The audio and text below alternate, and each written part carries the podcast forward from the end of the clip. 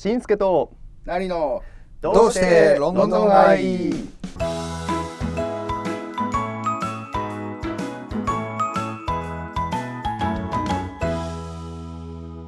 皆さんこんにちは伊藤しんすけです。カナダ成明です。ロンドンからお送りしているしんすけとなりのどうしてロンドン愛。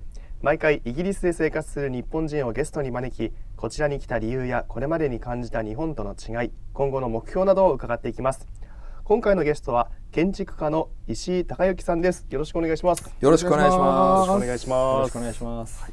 ではまずあの石井さんの簡単なプロフィールを私から紹介させていただきます。えー2007年の6月にこちらイギリスに渡英して建築学のえー修士を修了してその後えーロンドンに残りまして仕事をしながらこちらで生活をしているという石井さんですけれども実はあの成さんと深いつながりがあるおお間柄だそうですね。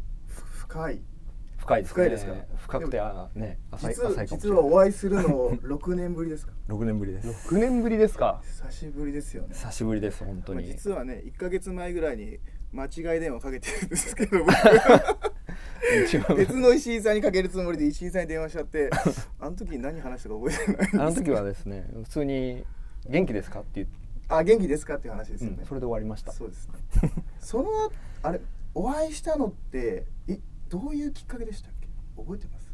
いや多分こちらのまあ同年会ですよね。日本人の集まってる同年会同年会その57会っていう会があるんですよねありますね。昭和57年生まれのこう集まる会があって確かそれに僕が石井さんを誘ったんですよそうですね。多分そうです。僕は自分で行ったつもりだったんですけど、多分ささあの成さんに誘われて行ったと思います。たただ覚えてないんです。どういうふうにお会いしたか？覚えてない。ね。まあそんなもんですか？出会いはぼんやりしちゃってすいません。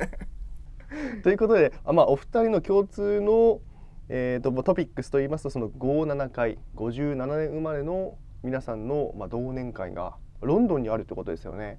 そうですね。そうです。い行ってます？あれから。僕はあれから行ってないですね。僕も行ってないんですけどそそう、まあ、実はして57年え？57年会っていうのは結構割と、まあ、駐在員の人が多くて。そう銀行家とかいろいろいましたよね、保険関係のあ保険関係とか。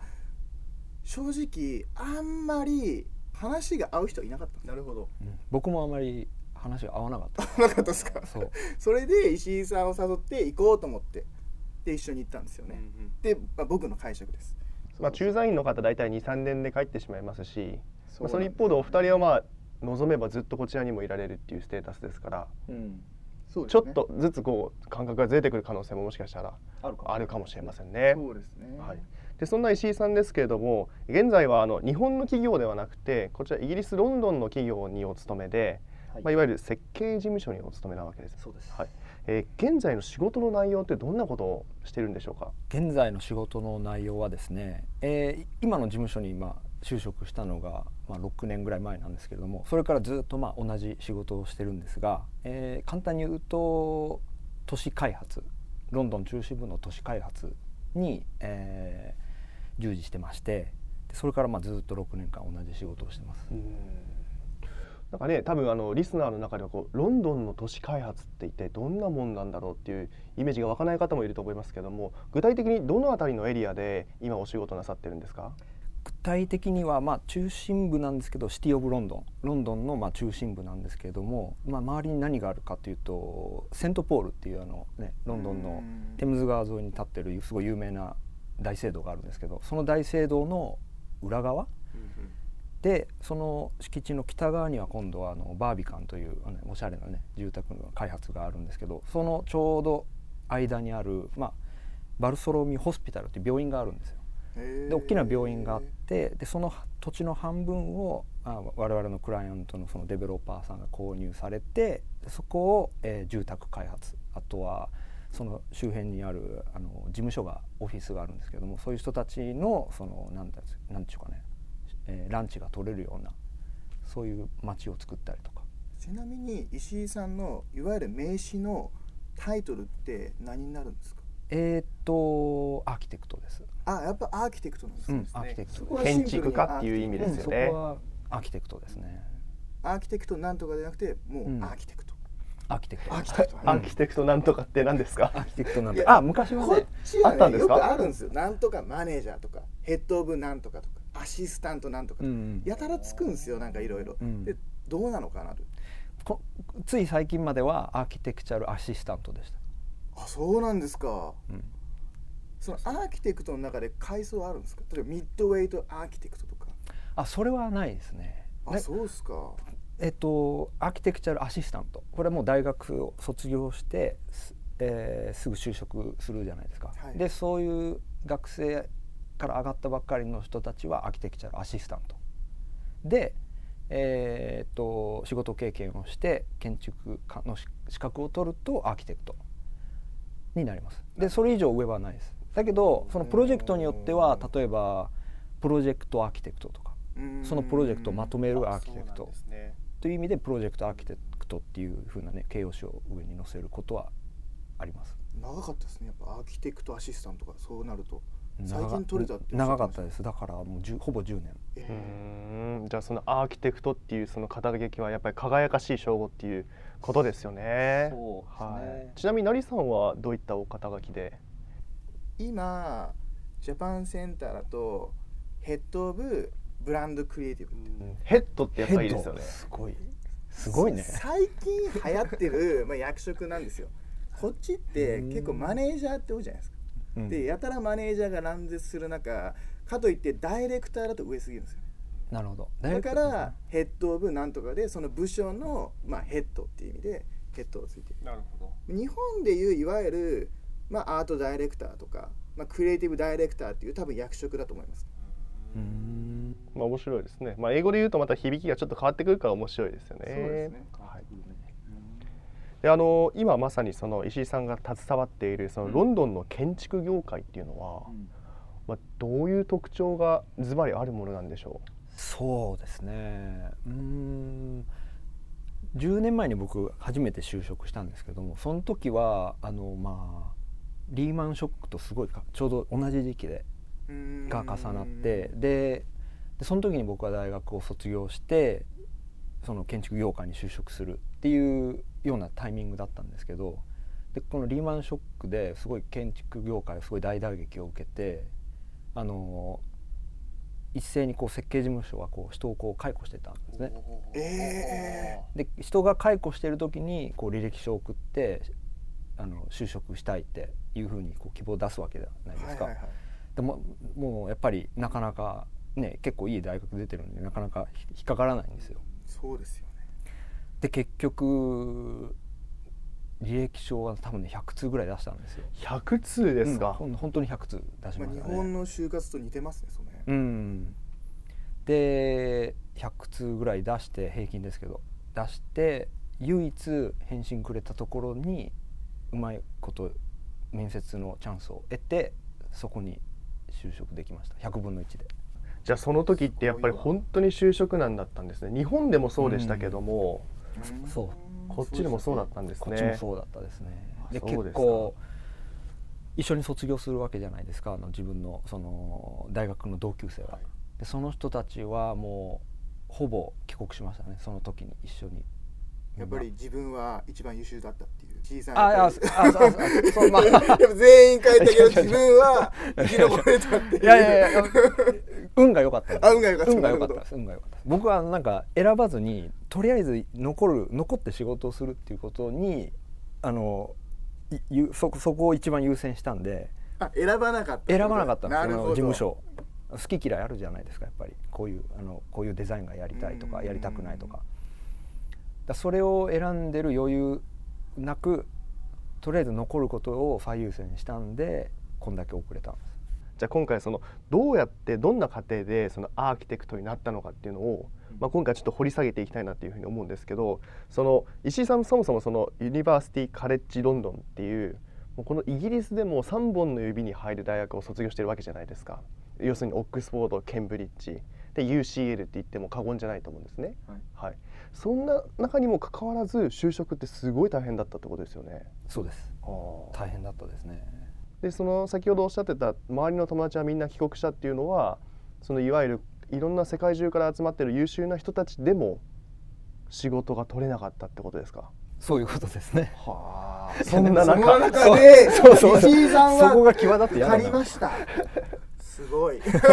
それが際立っちゃったわ。ちょっと嫌だな。そういうつもりはないんだけど。すごいですでもねこっちで就職するって普通そういうところってインターンで行ってでこう働いてからこう採用のケース多くないですか？ああそういうケースもあります。そういうのはされてなかったんですか？皆さんその今石井さんも含めて。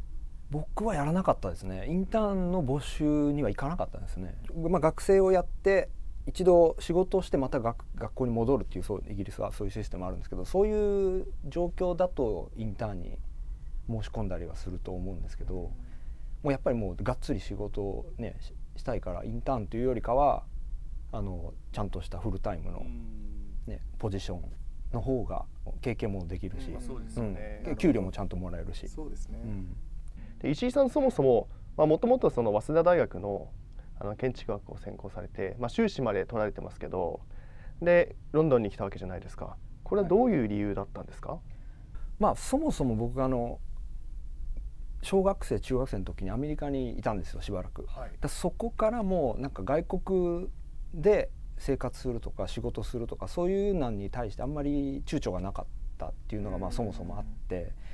で大学で世話になったあの先生建築家の先生がいるんですけどその先生からまあ、まあ、外に出ろっていうふうにもう学生の頃からずっと言われててもうい自分のその意識は大学出た後は就職ではなくとりあえず外国に出て勉強でそのまま海外で就職っていうふうなもうなんていうかなこう線路を勝手に洗脳されそうですもうせん、うん、そうそうそうもう勝手に洗脳されて線路を引いてもうそこの上しか行かないみたいな。なるほど、まあ、帰国子女だったからこそそういうマインドになれたってことですよね。ね。あと周りの人の助言もあったっていうことですよね。ではなんでまたそのアメリカに行かずにうん。このイギリスに来ることになったんですか？そうですね。まず英語圏ということでおっしゃられたようにあのアメリカのチョイスとイギリスのチョイスっていうのがあるんですけどまああのイギリスにしたのはイギリス自体が他のヨーロッパのその文化圏にアクセスがすごい近い。であとそっちのヨーロッパのいう人たちがこうロンドンにこう来るじゃないですか。でロンドンはまあアメリカもそうですけどもっと複雑にこうマルティカプカルチャルっていうカルチュラルというかね。コスモポリタンみたいな。コスモポリタンみまあ、たいな。いろんな人がこう入っていくダイバーシティみたいな。そうそうそうそうそうあそっちの方が今風だよね。コスモポリタンちょっと。ちょっとダサかったですか？いやいやダサいというか古古い感じだった。ね 古いあダサいってことですよねまあいろんな種類のもの特徴のあるものが集まってるってことですよね。そうですね。であと建築の歴史が圧倒的に多分ヨーロッパの方が古い。だそこを考えるとそういう場所にあの居座って勉強する方が得るものがあるかなとなるほど。思いました。その大学院に行くって決めた時にもともとじゃあこちらに残って仕事をするあるいはもうずっとこちらに仕事を探すんだってもともと決めていたんですか？最初は正直言うと勉強だけでか帰ろうかなっていう風な意識はあったんですね。まあ、で家族は日本にいるし。だけどその1年の勉強を終えて終えた段階で何て言うんですかね。全然まだ何かを得たっていう感じがしなくてえもうちょっといないと来た意味がないなっていうふうに思ったこととあとその時のビザの状況がすごい良かったんで卒業した後もそちらでこう勉強できるビザがを取得できる状況にあったんですね。ちょうどギリギリでしたよねギリギリギリギリだった。僕らが最後の世代。次の年ぐらいにもうなくなったんですよねそれそうそうそのビザの制度がなくなってそうですね。ビザの状況は刻一刻と変わってきますけども当時は修士を修了した後も2年間ぐらいいられた、2年間ぐらいはい。まあ、そんなこともあって石井さんこうだから働くことを決めたんですよね。そうです。そこからそのいわゆるアーキテクトになるまでってな何があったんですか？すごい大変だったって伺いましたけど10年ぐらいかかった？10年ぐらいかかりましたね、んなんだろう何がどこから話せばいいかわからないけど。じゃあまずはアーキテクトになるのに何が必要だったんですか？イギリスでですよね、はい。イギリスでまあ建築家になるには通常はまあえっ、とまあ大学に行かなきゃいけないですよね。でその大学は大体5年生で3年のバシュラと2年の、えーまあ、大学院ですよねでその間に1年間就職、えー実務経験を入れて、まあ、6年間の経験をしてようやくその就職する下地ができるわけですよね。これイギリス人だった場合ってことですそうイギリス人だった場合です。でその後にえっ、と仕事について実務経験を得てまた学校に戻って建築家になるっていうようなプロセスがあるんですよ。で僕自身はその先ほど言っていただいたように UCL で1年しかうん勉強してなかったので建築家になれるためのそのバックグラウンドが揃ってないわけですよね。だけどぼ僕は日本で一応6年の6年生4年プラス2年の大学を出てるんで一応それに同等の教育は受けてるっていうことで、でイギリスはそういう海外の学生を試験をさせてそれを同じイギリスで卒業したと同等に見なす見なしてくれるっていうような制度があるんですね。なるほど。でその制度を利用して日本での経験日本でのその6年間の経験をイギリスでの建築経験と同じだよっていうふうに認めてもらう。うん。でそれをそういう、まあ、試験があるんですけれどもそこにまあなかなか、まあ、値段も高いし2回受けなきゃいけないんですよね。その学部の分と大学院の分と2回受けるんです。学部の分と大学院の分を受けるんですか？そう。だから試験が2回に分かれてるなるほど。で1回の試験料が1700ポンドなんです。高え？え1回が高いね高い。相変わらず。で同じ試験を2回やるんですよね。うん。あ同じ試験なんですか？同じです。まあ試験というか面接だからえ？自分のそのポートフォリオっていうんですか？あのあペーパーテストじゃないんですか？ペーパーテストじゃないです。もうわイギリスらしいっすねあそうですか。それは学部の試験であり大学院の試験がうそうそう。まあ全く同じなわけですよね。そうです。あ同じっていうのは要するにその自分の経験をこうプレゼンテーションするわけなんで持っていく素材、ま、あのポートフォリオっていうんでしょうかね。こういうことをやってきましたよっていう素材は同じなんですよ。同じものをあそっかそうで2すよね。回持っていく確かに。持っていくんですよね。であなたは大学学部4年の建築教育を受けたレベルに達してるかっていうことを審査するのと2回目は今度はちょっとレベルの高いこう大学院での教育レベルに達してるかどうかっていうのをなんで見てもらう。こで判断するってことですね。う判断してもらうんです。それ石井さんは全く同じ内容のプレゼンテーションを2回行ったんですか？まさにそうです。そうです。それはその前の試験が受かって次の段階に行くっていうプロセスなんですかそれともそうです。あそれそれ。そうそう。12って段階を踏まないといけなくていきなりいきなり2に行けないんですよ。ペーパー試験じゃないっていうのがイギリスっぽいですね、うん。面白いですよねなんでかっていうと僕がこっち来た時にやっぱこっちで働きたかったんですよ。すごくこっちのデザイン事務所で働きたいっていう思いがあってでイギリスに聞いたんですよ。こっちのデザイン事務所で働くには英語の TOEIC、IELTS いろいろあるじゃないですか何点以上必要かなって聞いたんですよ。そしたら彼が言ったのはえ面接で英語喋れたら問題なくないって言われたんですよ。で点数とかじゃなくて面接で英語で会話できたら全く問題なくないって言われてなるほどって思いました。それをちょっと思い出しました。まさにそうです。まさにそうです、う点数とか関係ないんだみたいな。そうそう。点数制じゃないんですよね。なんか何かをと問われるじゃないですか。うん。でそれに対してわからないとかあの知らないって答えても全然いいんですよ。えむしろへー。あの知ってるふりをする方がダメなんですよ。知らないことは知らないって言っていいしでなぜ知らないかっていうのも説明できれば。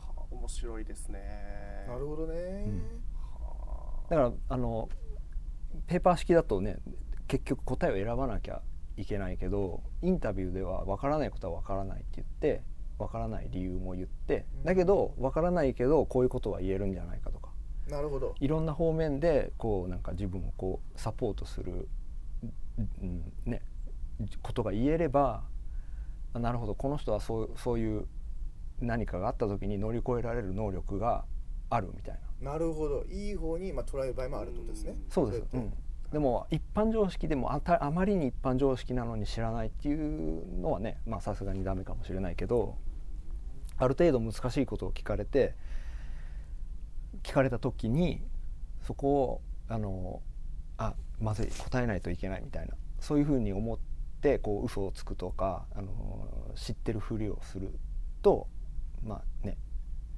まずいってこまずいというなるほど。選考基準がやっぱり日本と全然違うっていうことなんですね。うん。はい。であのここまで例えばその大学院を卒業したっていう資格が晴れてもらえた中でそれがニアリーイコールで建築家になれるってわけではないんですよね。さらに何かが必要なんですか？そうですね。そ本当は、えー、本当はというかそのだあのー、3年プラス2年では真ん中に1年間の就職仕事でこの6年を得て実際に就職しますよね。でその後にえーと、2年間の実務経験を得てで今度は学校にまた戻らなきゃいけないんですよね。でそこで1年間あのアーキテクトになるための、えー、コースに戻るんですね。でそこで大学を卒業したら建築家になれるっていうふうに名乗っていいんです。なるほど。その1年分はどうしたんですか石井さんは？その1年分は僕は先にやりました。2008年の1年とはまた別です。え？これ関係ないんですあそうなんそうこれ説明しだすと複雑だから複雑だからいやまあここではねそれはぶっちゃけ給料跳ね上がるんですか？やっぱそれとるとうん若い頃にな僕なんかは10年間ずっと仕事してるから、はいはい、まあ、一応それなりにまあ給料上がるじゃないですか。だけどあのー、一般的にはアーキテクトになるとガクってガガクじゃないね。グッて額は落ちる。あそうそうグッて上がるって言われててっていうのはみんな若い時に取れるからイギリス人は。で僕なんかは海外から来てるからすごい時間かかったからあんまりこう給料が低い時に一気に上がるっていうのとその上がり方は全然違うけど、そう伸びしろのことを言うってことですね。伸び率のことですかね。急激に上がるってことですね。急激に上がるってこと普通あの若い方がアーキテクトになる会社が出したくないって言ったらどうなるんですか？会社が出したくない？何を？給料を？あそれはないですね。ない？うん。まだまあうん。ある程度のじゃあ幅で出すってことです、ね、そうだね。だって会社にとっても自分の事務所にアーキテクトがいるっていうのはあの強み。強みになるから。でその石井さんはそのいわゆる英国建築家協会に、まあ、今年登録されて、はい、でアーキテクトになったわけですよね。2019年になったということですはいもう23か月前です。23か月前に、えー、最近ですね。改めてその石井さんが考えるそのアーキテクトというステータスはこのイギリスロンドンではどういうふうに評価されるんですか？そうですね。あの日本との比較みたいな感じで言うと分かりやすいかなと思うんですけど日本のアーキテクトとイギリスのアーキテクトって簡単に言ったらどう違うかって言ったら日本は多分エンジニアなんですよ。でこっちは僕の感覚だとビジネスマンなんですよ。で日本の建築士は会社を経営するっていうような教育は多分受けなくてもいいんですよ。で試験にもあんまりそういうのは出てこないんですけど僕がこのそのアーキテクトになるための、えーと、学校に戻るって言ったじゃないですか。でその1年間の中で勉強したのはなんか経営学みたいな感じです。自分の自分がその建築家として会社のトップに立って設計事務所をねあの経営していくっていうことを想定してどういうふうに経営していくかとかどういうふうにマネジメントしていくか。力ってことですかね要は。あそうそうですね。そうそうそう多分イギリス人見てるとやっぱ彼らって人を使うのうまいんですよ。ねうん。そういうとこなのかなって単純に予想してそうそうそうそういうところですね。であと日本ではこれ絶対やらないと思うんですけどどうやって自分をマーケットするかとか。自分自分どうやってその建築家として売っていくか。面白いですね。ブログ作るとかどっかの人の集まりに行ってこの社社交的になるとかそういうのをしなきゃいけないよっていうふうに勉強で教わるあそういうことも教えてくれるんですか？ブログ作りなさいよとかそうそう。こういうミートアップに行った方がいいよとか。そうそう。ミートアップにして人脈を広げるとか。あと、ね、ブログで自分を発信するとか。あとはなんか短い学校のコースに行ってその自分の経歴をもっと深めるとか。こういうポッドキャストに来るとか。そうこれも経歴になりますよね。あありがとうございます。なりますなります。もちろんこう書かせていただいて。ありがとうございます。そうそういうふうななんだろう日本ではそうやらないですよね。た多分やらないと思うんです。やらないでしょう、ね。うん。だそういう意味でイギリスの建築家になるっていうことは会社をこう引っ張っていく能力があるっていう意味ですごいステータスが高いと思います。あそうですね今聞いてると本当にその建築家としての称号以上にさらにこのリーダーとしてのこうそうですね。素質を求められているのかなっていうそんなイメージを持ちました。そうですね。そんな石井さんそのまさにこう晴れて建築家として全体的な目標って何なんでしょこちらでアーキテクトとして登録できた利点として、えっと、何があるかというとあなぜ日本の建築士を先に取らなかったかっていう問題になるんですよ。僕はなんでこんだけ10年間こっちにいて日本の試験を受けなかったかっていうふうなところに戻るんですけど日本の建築家になってもイギリスの建築家の資格とあんまり関連がないんですよ。だけどイギリスの建築家の資格を取ると日本の建築家になるための試験が半分免除になるんですよ。うなるほど。そうなんですか。だそういう意味でこっちを取っといた方があの日本の試験を半分受けなくていいってことだから,、そういう意味であのまずはイギリスのアーキテクトになったっていうのはまずあります。でしょ将来的な目標は今もうアーキテクトになったからここ近いここ23年のうちに日本の建築家の資格を取って両方両方で戦えるみたいな。っあそうなんですか。ていうのが今のところの目標です。ここ数年。かっこいいですね、それ日本にいつか戻るっていうことを想定してってことですか。そうですね。でなんかそう戻るというよりかは行ったり来たりした仕事ができれば一番いいなっていうのが僕の期待なんですけどもっとフレキシブルに働ける建築家っていうのがもしかしたらあるかもしれないと。っていうふうな希望を持ちつつ両方を往復した生活ができればいいなと。で両方のライセンスもちゃんと持ってるし。っていうのが一番の今のところの目標です。いや素晴らしいですね。僕も一緒です。よかった。実ははい日本に行きたいですよね。わかります。な何さんなんか特にあれだよねデザインだから。そうですよね。どこでもできる可能性がありますよね。まあ僕もあの、まあ、センタークリエイティブっていう、まあ、自分のデザイン会社も運営してて、まあ、それをいずれ東京のデザイン事務所を作って、まあ、こう行き来できたらいいなみたいなうん。同じようなの考えてました、浅はかな考えです。いやいやいや思ったんですけどしんすけさんなんて今度はパソコンいらないじゃないですか。僕らいるじゃないですか。あパソコンいりますね確かに。紙と。うーん。もいう声だけでいけるから。確かに。それ一番理想ですよね。そうですね。僕も動いて仕事動け本人が行けば仕事になるっていう。うん。そうですね。中にはこのナレーションを自宅で撮って素材を送っている人も最近はいるっていうふうに聞いたことありますし、うん。まあ、時代はでもやっぱりどんどん変わっているので、その建築家としてのこのこれまでの枠組みだけじゃなくてそのすごいグローバルな働き方がこれからもどんどん出てくるかもしれないという意味では石井さんすごいこう未来が今広がってますね。そうですかね、はい。広がってるといいですね。そんな石井隆義さんを今回はお招きしてお伝えしてまいりました。え次回は引き続き石井さんとロンドンの建築の魅力についてですねえたっぷりと伺っていこうと思います。石井さん今日はありがとうございました。ありがとうございました